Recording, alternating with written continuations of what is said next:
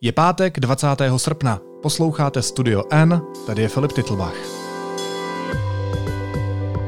Dnes o tom, proč jsou teenageři osamělejší než před deseti lety.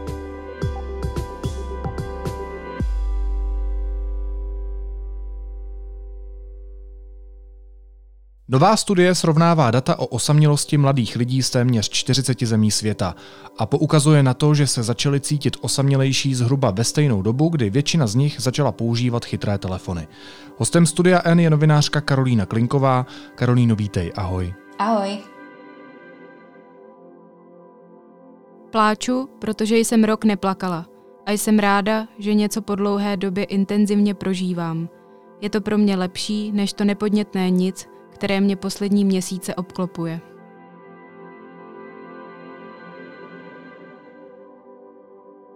Jsem v oku bouře jako součást generace, která její hřmění bude mátožně slyšet až do konce života.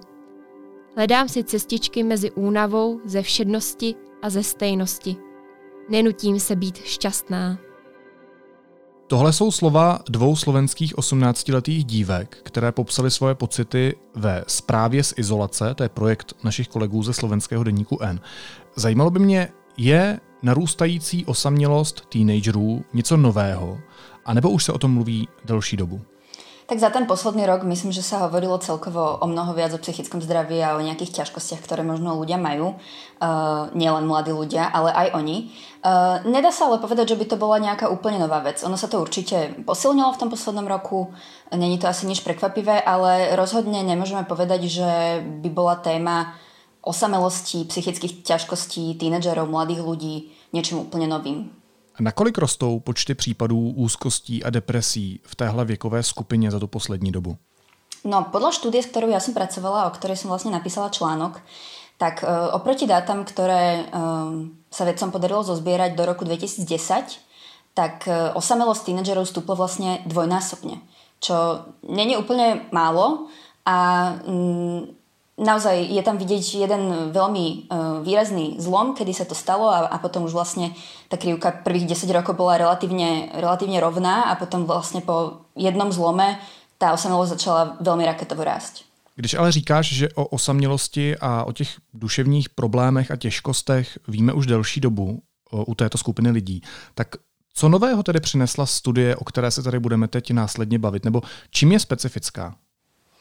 No, špecifickosť tej štúdie spočíva v tom, že doteraz uh, podobné štúdie, ktoré sa, ktoré sa uh, robievali, tak tie väčšinou boli sústredené na jednu krajinu alebo možno na jeden región. Čo je zaujímavé na tejto štúdii je, že naozaj porovnáva dáta z rôznych kútov sveta, z rôznych kontinentov, z rôznych kultúrnych prostredí. Um, porovnáva dáta z 37 krajín sveta Ehm, naozaj z rôznych regiónov, e, či už ide o Latinskú Ameriku, Severnú Ameriku, e, všetky kuty Európy, ale aj Austráliu, Východnú Áziu. Takže naozaj porovnáva veľmi rôzne prostredia a mm, zaujímavé na tom je, že tie výsledky, ktoré tá štúdia priniesla, sa v mnohých ohľadoch na sebe veľmi podobajú. Vidieť tam naozaj velmi podobné výsledky v velmi různých prostrediach. Ty jsi říkala, že tam bylo 37 zemí světa. Objevuje se v tom výčtu zemí, ve kterých probíhal ten výzkum i Česká republika? Áno, áno. Objavuje sa tam aj Česká republika a treba povedať, že dopadla vlastne veľmi podobne ako uh, ostatných 35 krajín a jedna jediná krajina bola vlastne výnimočná a to bola Južná Korea. Téhle výjimce se ještě dostaneme, to je velmi zajímavá výjimka, ale uh, kdo za tou studií stojí? Eh, je to štúdia, ktorá vznikla v spolupráci uh, viacerých vedcov z viacerých amerických univerzít. Boli to prevažne psychológovia, ale naozaj ľudia, ktorí sa teda venujú, akademici, ktorí sa venujú nejakým behaviorálnym štúdiám, psychológii a podobne.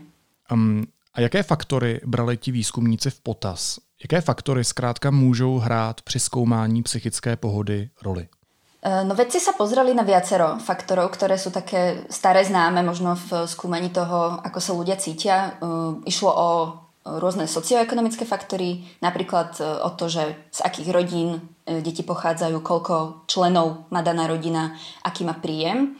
No a mm, potom im napadlo, že, že to vlastne zrovnajú ešte s ďalším faktorom, pretože zo všetkých týchto faktorov socioekonomických, ktoré som vymenovala, tak sa ukázalo, že nič vlastne s tým prudkým nárastom, ktorý prišiel v roku cca 2012, nekoreluje. Žiadna podobná krivka sa tam v týchto uh, faktoroch proste neobjavila. No a už z bývalých nejakých minulých štúdií uh, vyplynulo, že konkrétne v Spojených štátoch um, tieto krivky, krivka osamelosti, pocitu osamelosti, koreluje s nárastom smartfónom, používania smartfónov v populácii. Takže vedcom napadlo, že vlastne zrovnajú dáta e, podobného charakteru aj v týchto ďalších krajinách, ktoré skúmali, no a výsledky teda boli veľmi zaujímavé. Takže vlastně jinými slovy říkáš, že v momentu, kdy se po světě začaly masivně rozšiřovat smartfony, tak se začal zhoršovat psychický stav teenagerů velmi zásadním způsobem. Áno, z tej štúdie vyplýva, že v 36 z 37 krajín, v ktorých teda robili vedci výskum, e, sa cca v roku 2012 ako rapidne zdvihla vlna osamelosti a zároveň je rok 2012 kritický aj v tom ohľade, že zrovna v tomto období, približne v tomto období, sa rozšírilo používanie e, smartfónov e, v populácii masívnym spôsobom a zrovna v tomto období začalo e, v skúmaných krajinách používať smartfóny asi polovica tínedžerov. Inými slovami, zrovna v období, kedy viac ako polovica tínedžerov začala používať smartfóny, raketovo narastla, narastol pocit osamelosti. No a teď k té výjimce. Eh, ty si říkala, že jedinou zemí, ve které po roce 2012 ta osamělost u teenagerů úplně nestoupla, byla Jižní Korea. Jak je to možný? No, uh, nevieme na 100% odpovedať na túto otázku, ale jedna z teórií, uh, ktorá sa spomína je tá, že v Južnej Koreji ako veľmi proste digitálnej technologickej krajine používanie smartfónov už vlastne začalo oveľa skôr, než v tom roku 2012 a e, teória je taká, že ten pocit osamelosti vlastne stúpol ešte predtým. Takže sa nestal vlastne tým, tým milníkom ako v ostatných krajinách, um, ktoré, ktorým sa teda štúdia venovala. No a stalo sa to ešte predtým. Takže Južná Korea je síce výnimka, ale nedá sa povedať, že by tam boli tínedžeri ako e, násobne šťastnejší. Dobře, ale je ta souvislost, že e, souvisí data z téhle studie o osamělosti teenagerů s daty, které ukazují, kdy se masivně rozšířily po světě smartfony, potvrzená? A nebo je to jenom hypotéza, že tyhle dvě věci spolu souvisí? Takto, my, my, my vidíme, že ten nárast sa naozaj dial v, vo veľmi podobnom čase. Ale zároveň treba dodať, že e, to, že niektoré veci sa dejú naraz, nemusí automaticky znamenať, že spolu súvisia.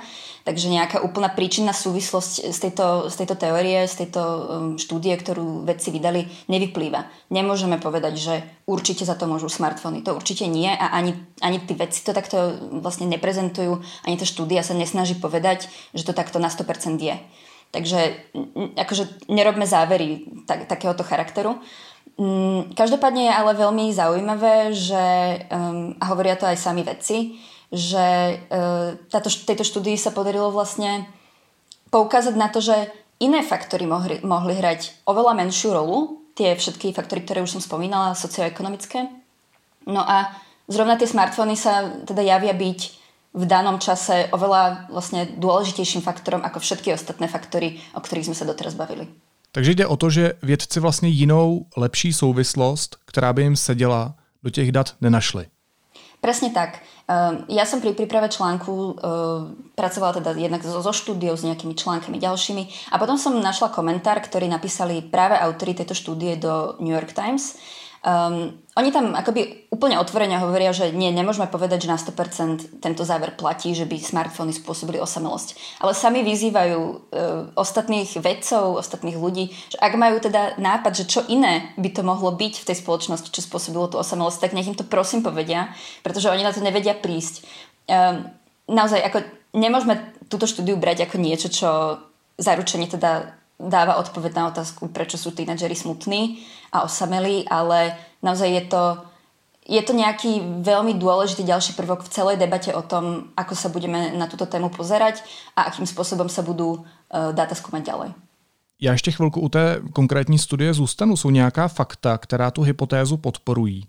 Nebo naopak fakta, která ji vyvracejí? Uh-huh, uh-huh. Um, tak ono dáva zmysel, že keď sa bavíme o smartfónoch, o používaní sociálnych sietí, digitálnych technológií, tak uh, to sú všetko vlastne veci, ktoré zamedzujú e, ľudskému kontaktu, ktorý je emocionálny, ktorý vedie k tomu, že si ľudia medzi sebou vytvárajú emocionálne väzby.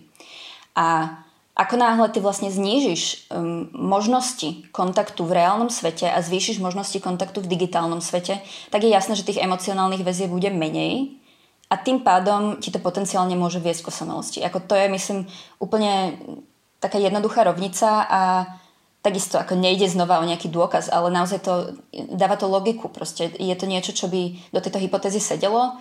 Mm, samozrejme, hovorím, nie je to nejaký dôkaz, ale je to niečo, čo naozaj stojí minimálně za přemýšlení. Člověk zkrátka potřebuje k tomu nějakému svému spokojenému životu další lidi. A tím používáním smartphonů se posunuly společenské normy a začalo být vlastně méně příležitostí k socializaci. V tomhle smyslu by mě zajímalo, jestli tenhle fakt zhoršila i pandemie koronaviru? No určitě, já si myslím, že um, ako som už spomínala na začiatku, myslím, že o tom sa hovorilo masívne. Tá správa z izolácie, ktorú sme si prečítali na začiatku, tiež asi hovorí za všetko. Myslím si, že uh, je jasné, že nielen tínedžeri, ale aj dospelí ľudia, keď naozaj nemajú medziludský kontakt, keď nevedia pestovať emocionálne väzby, tak sa im jednoducho žije vo svete ťažšie.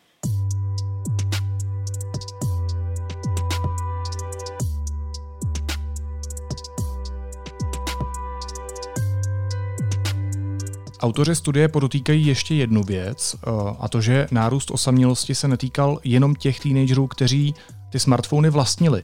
Už jenom samotná existence sociálních sítí u nich pravděpodobně podle výzkumníků mohla vést k tomu, že pokud je nepoužívají, tak se mohli cítit vynechaní z centra dění. To tedy taky zhoršuje psychický stav, že člověk nemá smartphone a v něm Facebook, Twitter, Instagram a tak dále. To je ten FOMO pocit, že ti něco uniká. Presne tak, no tak my sme, myslím, že bavili sa o tom celospoločensky už, už dlhšiu dobu, že keď človek má pocit, že je, že je niekde mimo, vie, že všetci jeho kamaráti sú niekde a on tam nie je, alebo neprežíva to, čo ostatní, tak má pocit, že je proste sám, že je izolovaný. No a dáva to zmysel, že um, ak všetci v mojom okolí používajú um, sociálne siete, majú smartfón, tak, uh, tak sa cítim byť iný, cítim sa byť izolovaný, cítim sa proste horšie. Jaký posun může tahle studie představovat v té veřejné debatě o škodlivosti používání smartphonů, o duševním zdraví mladých lidí a tak dále? Ona je tá štúdia naozaj dôležitá práve v tom uh, kontexte toho doterajšieho výskumu. Uh, rôzni skeptici, ktorí teda tvrdili, že používanie smartfónov je iba nejaký ďalší strašiak, ako kedysi bola, ja neviem, televízia alebo možno rádio, tak uh, hlavná výčitka týchto skeptikov bola doteraz tá, že no dobre, Eh, vieme, že v Amerike nám rapidne stúpla, stúpol pocit osamelosti, približne v rovnakom eh, čase, ako sa rozšírilo používanie smartfónov. Ale prečo sa to nestalo v iných krajinách sveta? No a mm, odpoveď bola doteraz taká, že no nemáme dáta, nevieme, či to tak je. A táto štúdia je prelomová práve v tom, že teraz už tie dáta máme, vidíme, že um, tie krivky sú veľmi podobné. Hovorím, nevi, nevi, nemôžeme hovoriť zatiaľ o nejakom jasnom dôkaze, ale vidíme, že tá krivka naozaj ide podobným smerom a v približne rovnakom čase. Takže minimálne mm, týmto skeptikom už teraz môžeme povedať, no pozrite sa, máme takéto dáta, poďme to skúmať ďalej, poďme sa pozrieť, či naozaj tá nejaká príčina súvislosť e, tam je alebo nie je, poďme sa o tom baviť ďalej, ale už naozaj máme v rukách niečo, čo mm, podporuje tú hypotézu, že naozaj smartphone môže byť e, v tomto ohľade škodlivým. Jak se ta situace podle psychologů může napravit? Není ještě pozdě, doufám. Není ešte pozde. Eh, psychológovia práve hovoria, že práve v kontexte pandémie, pandémie by sme možno mohli urobiť nejaký radikálny sek a nejak sa snažiť tým deťom radikálnejšie pomôcť. Eh, oni prizvukujú, že teraz s návratom detí do škôl by možno mohla byť dobrá príležitosť na to, aby sme ako pre, znova premysleli, ako deti majú smartfóny používať. Um, oni tvrdia, že by sme sa mohli ubrať nejakými dvoma cestami, alebo dávajú dva typy možno pre rodičov, ktoré by mohli nasledovať, aby deťom pomohli. Jeden je ten, že by mali deťom naozaj počas toho dňa poskytnúť priestor, kedy budú úplne bez smartfónu. Ale že úplne. Že ho nebudú mať vo svojej prítomnosti, že proste nemôžu sa na, na, na neho pozerať, nemôžu ho chytať. A psychológovia práve navrhujú, aby to bol práve čas, kedy budú v škole, špeciálne v kontexte toho, že teraz sa vrátia do školy po veľmi dlhej dobe a budú naozaj potrebovať ten sociálny kontakt, potrebujú si znova na seba zvyknúť. No a oni tvrdia, že teda keby sme deťom e, ten smartfón naozaj zobrali na nejakú dobu, ono to dieťa by sa s ním proste nemohlo hrať, nemohlo by na ňom tráviť čas, tak by sa to, e, ten pocit osamelosti mohol zlepšiť. No a mm, druhý typ, ktorý dávajú, je ten, že, mm, že rodičia by možno mohli prehodnotiť, kedy ten, e, ten smartfón tomu dieťaťu vlastne dávajú do rúk. Um, oni navrhujú to, že aby, aby vlastne tínedžeri dostávali do rúk smartfón až v momente, kedy idú na strednú školu. Čo je samozrejme uh, o dosť neskôr, ako asi veľa rodičov robí v dnešnej dobe. A tiež je otázka, že, že či naozaj ten rodič dokáže odolávať tak dlho, keď uh, všetci ostatní rodičia vlastne smartfóny už dajú dieťaťu dávno do, do ruky. Uh, ale naozaj toto je, ten, toto je ten čas, kedy psychológovia teda navrhujú, aby E, dieťa začalo používať sociálne siete a práve to by ho možno mohlo uchrániť pred tým, aby sa cítilo osamelejšie a osamelejšie. No ono se nám to radí, ale potom je taky potřeba uh, jak si vnímat tu realitu. Máš uh, takový chvíle ve svých dnech i ty, že se zbavíš na nějakou dobu telefonu a dáváš si ten takzvaný digitální detox? Nebo ti to nejde, jako mě? Vieš čo, nikdy v živote som nemala vyslovene, že digitálny detox. Nikdy som sa takto, že nerozhodla, že odkladám telefón a čau ale mm, neviem, no napríklad, uh, napríklad robím to, že keď chodím do lesa, tak niekedy si napríklad neberiem telefon so sebou na dve hodinky, alebo si ho vezmem, ale proste mám vypnuté úplne všetko, všetky internety a všetky siete a tak. Takže neviem, akože snažím sa nejak tak uh, ako vedome celkom pristupovať k tomu, kedy ten telefon mám pri sebe, kedy nemám, kedy mám zapnúť tie dáta, kedy nemám, ale samozrejme, že sú dní, kedy proste scrolluješ a scrolluješ a naozaj si hovoríš, že ti to úplně nerobí dobre. No. Já jsem si uvědomil, že mám problém, když jsem doskroloval až na konec Instagramu nedávno, že už mi to ukázalo, ale žádné další příspěvky už tady nejsou, Filipe. Jako uh, ten Instagram mi sám říkal, běž dělat něco užitečného. To je úplně strašný pocit. To, to ani já nemám rada, keď sa mi stane. No, to, to člověk naozaj se cítí velmi osamelo potom. No, tak odložte telefony a běžte do lesa. Hostem studia N byla novinářka Karolína Klinková. Karolíno, moc ti děkuju, měj se hezky, pěkný víkend a zase někdy naslyšenou. Ahoj. Ďakujem, ahoj. A teď už jsou na řadě zprávy, které by vás dneska neměly minout. Očekávaný volební model STEM potvrdil trendy voličské podpory. Hnutí ano dále posiluje, stejně si vede také koalice spolu. Dále naopak padají Piráti se stan, kteří se dostali pod 20% hranici. Oslabilo také nové hnutí přísaha Roberta Šlachty. Dvě budovy komplexu kapitolu ve Washingtonu, Cannon a Jefferson musely být evakuovány kvůli nebezpečí exploze. Policie identifikovala podezřelý vůz před budovou knihovny a vyzvala občany, aby se v okolí kapitolu nezdržovali. Česká republika může žalovat Evropskou komisi kvůli pozastavenému vyřízení žádosti o proplacení dotace pro firmu Fatra z holdingu Agrofert. Deníku N to potvrdil Brusel. Premiér Andrej Babiš uvedl, že do Česka dostali na základě požadavků velvyslanectví a armády všechny, které chtěli. Ministr zahraničí Jakub Kulhánek doplnil, že je stále ve spojení s našimi spojenci na místě. A archeologové Západočeské univerzity v Plzni objevili nedaleko hory Říp unikátní pravěkou mohylu s pohřbem dítěte. Jde o takzvanou dlouhou mohylu, která patří k nejstarším v Evropě.